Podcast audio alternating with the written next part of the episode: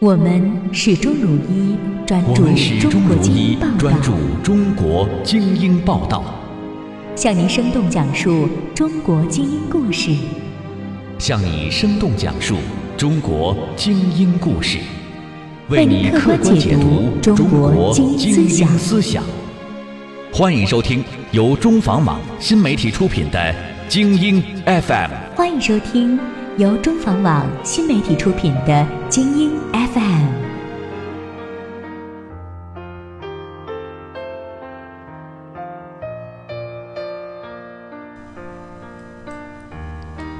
现在的时间是二零一六年八月八日，你听到的是由中房网联合爱因斯坦 FM 共同推出的精英 FM，我是本期的主播子夜。今天向听众读者们奉上的精英报道是：专访反传销专家张卫东，麻袋，一年时光不心安，八载反传救三千。南京反洗脑成功，下一站山西。麻袋于八月七日晚在 QQ 空间和微信朋友圈先后公布了自己的行程。八年来，麻袋已经习惯了这种连续奔忙的工作节奏。提起麻袋，这是他在反传销圈子里的代号。本名张卫东，在传销救助者面前，别人更习惯尊称他为张老师。然而，成为求助者敬重的张老师，作为反传销领域的专家，他却曾经是一名传销受害者。十年前，也就是二零零六年，他被朋友以合伙做生意的名义骗到外地传销窝。出于对朋友的信任，加之没有足够的社会经验，他被洗脑了。一年时间，他在传销组织内一路升级，做到了最高的领导级别。在底层人都以为他是成功了的时候，他却明白了，整个行业就是一场骗局。除了投入的资金付之东流外，还白白浪费了一年的时光。理性、良知最终战胜了痛苦、自责的不安心理。他花费了很大的力气，将苦心孤诣建立起来的团队予以解散。并告诉了受害者传销的真相。自己发展的熟人下线理解了他，然而，并不是自己发展起来的下线，由于损失了金钱、时间、名誉，却将矛头指向了并不是传销网头的张卫东。少数如梦初醒的受害者想要索回投资的钱财。在张卫东家附近贴大字报，写侮辱性质的标语，甚至上门泼油漆闹事，以至于他在很长的时间内不能回家与亲人团聚。而事实上，他并没有拿到传销受害者缴纳的会费，这些钱被幕后的网头和其他的传销组织塞进了口袋，或者挥霍殆尽。张卫东在找工作的时候，在网上结识了一些从传销高层里走出来的人物。由于大家对传销非常痛恨，于是他就与其他反传销人士联合起来，自愿从事反传销事业。从2008年起，他单独或联合公安机关等执法机关，解救了总计约三千名传销受害者。不可不为反传销战线上的专家。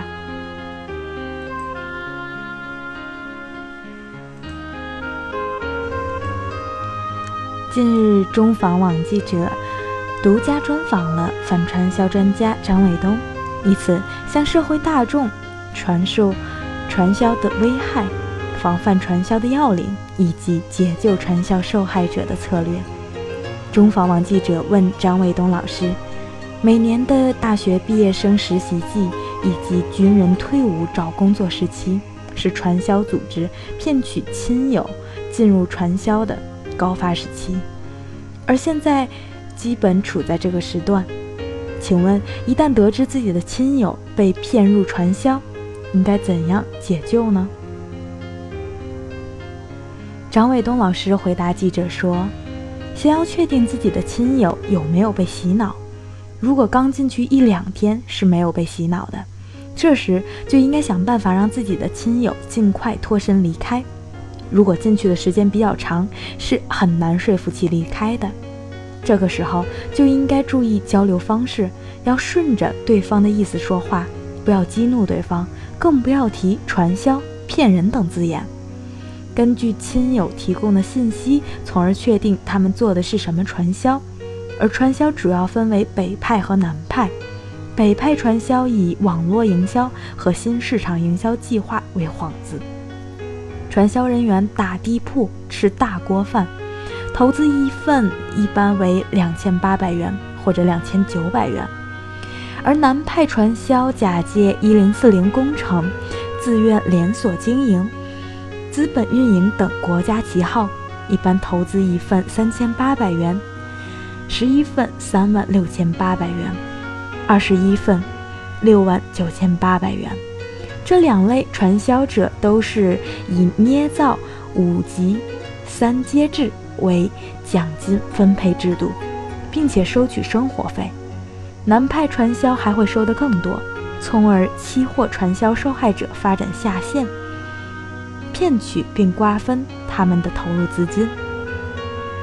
传销组织狂热的环境对受害者的思想影响非常大，因此，让传销受害者脱离传销环境是解救的关键。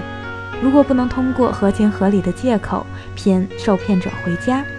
则可以由多位直系亲人强行带回家，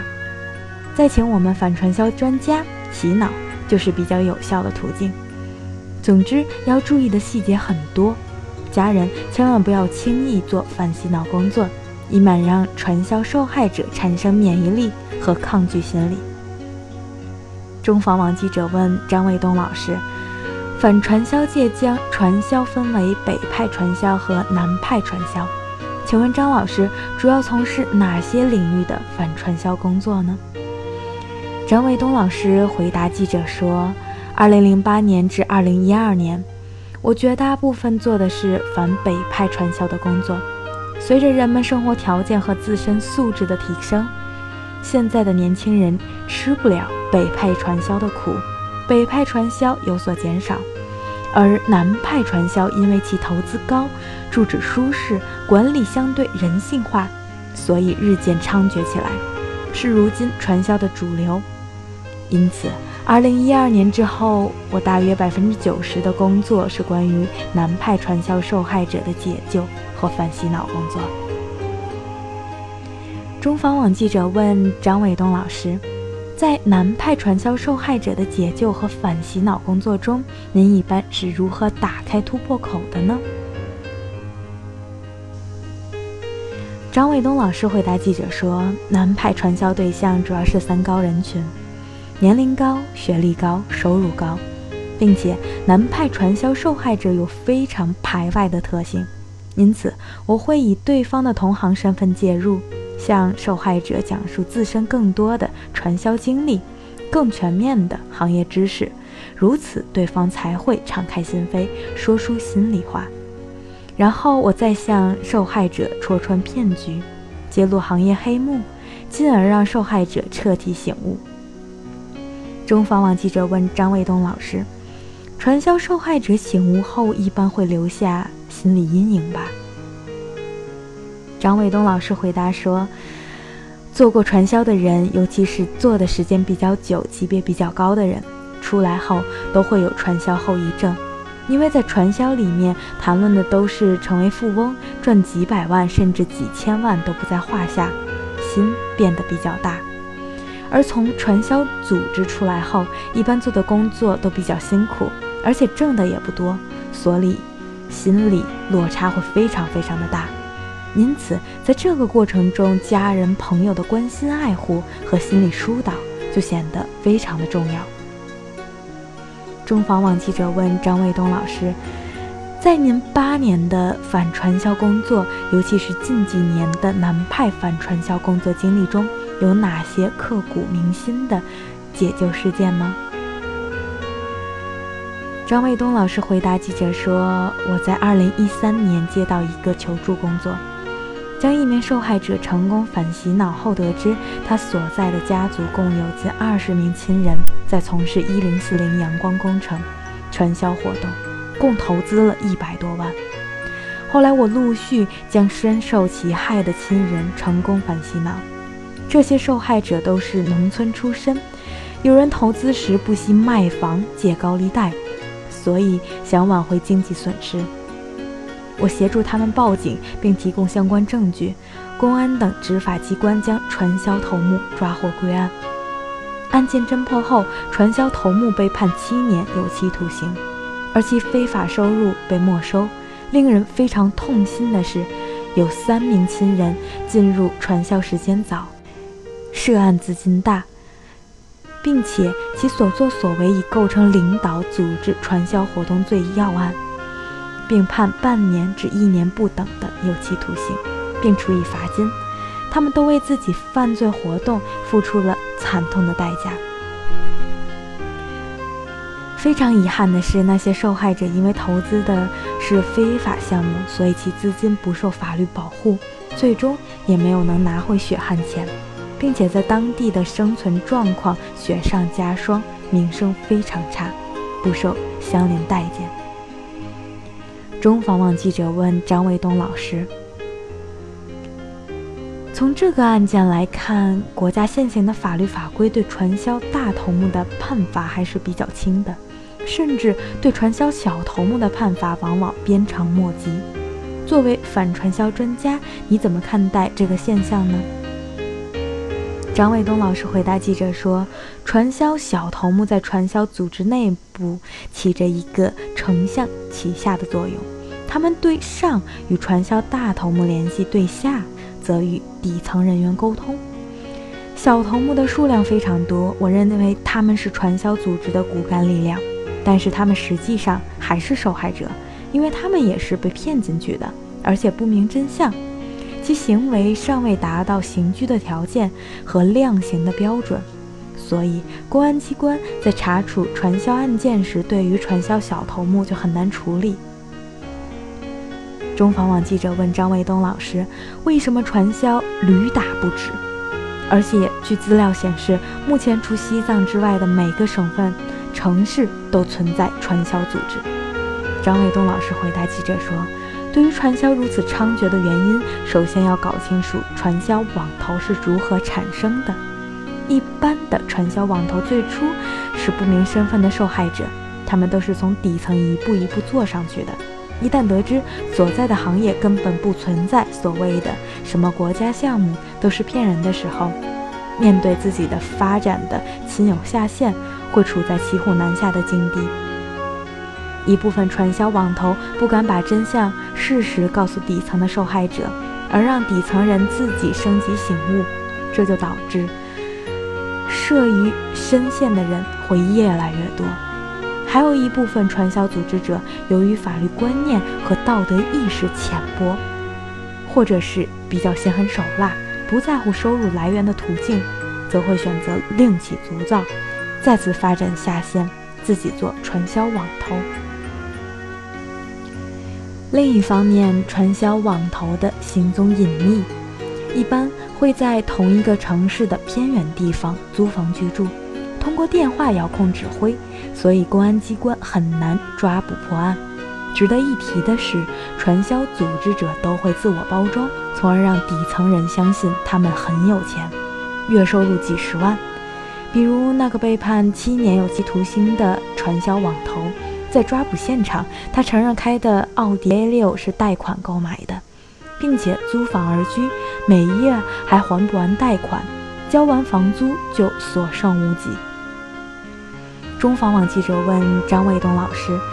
面对传销如此猖獗的态势，中国的反传销工作仍然是任重而道远。近期你参与拍摄了反传销公益电影《我的传销梦》，请问当初为什么想到要拍这样一部电影呢？”张卫东老师回答记者说：“面对很多学生和退伍军人被骗进传销的现状。”我认为这与很多人只听到“传销”二字，但对于传销的具体表现形式不了解有关。因此，在我们反传销界的一位老师发起了这件事后，我们反传销的同行就联合了起来，拍摄了这部真实在传销场景、具有揭秘性质的公益电影。这部电影揭露了传销内的上课、邀约等操作手法，以及高层内幕，从而让受众遇到传销时能有辨别是非的意识，而不至于上当受骗。这部电影正处于后期制作的过程，我们也争取让这部电影进入影院上映，更多的人起到预防传销的作用。到时候欢迎大家的观看。各位的精英电台又到了与大家说再见的时候了，感谢你们的收听。如果对我们有好的建议，欢迎在微信中搜索关注中房网与我们取得互动。如果你想浏览更多内容，欢迎在安卓市场、百度手机助手、三六零手机助手等平台搜索下载大国头条 APP。节目的最后，感谢爱因斯坦 FM 对我们的大力支持，感谢撰稿记者丽早，我们下期再会。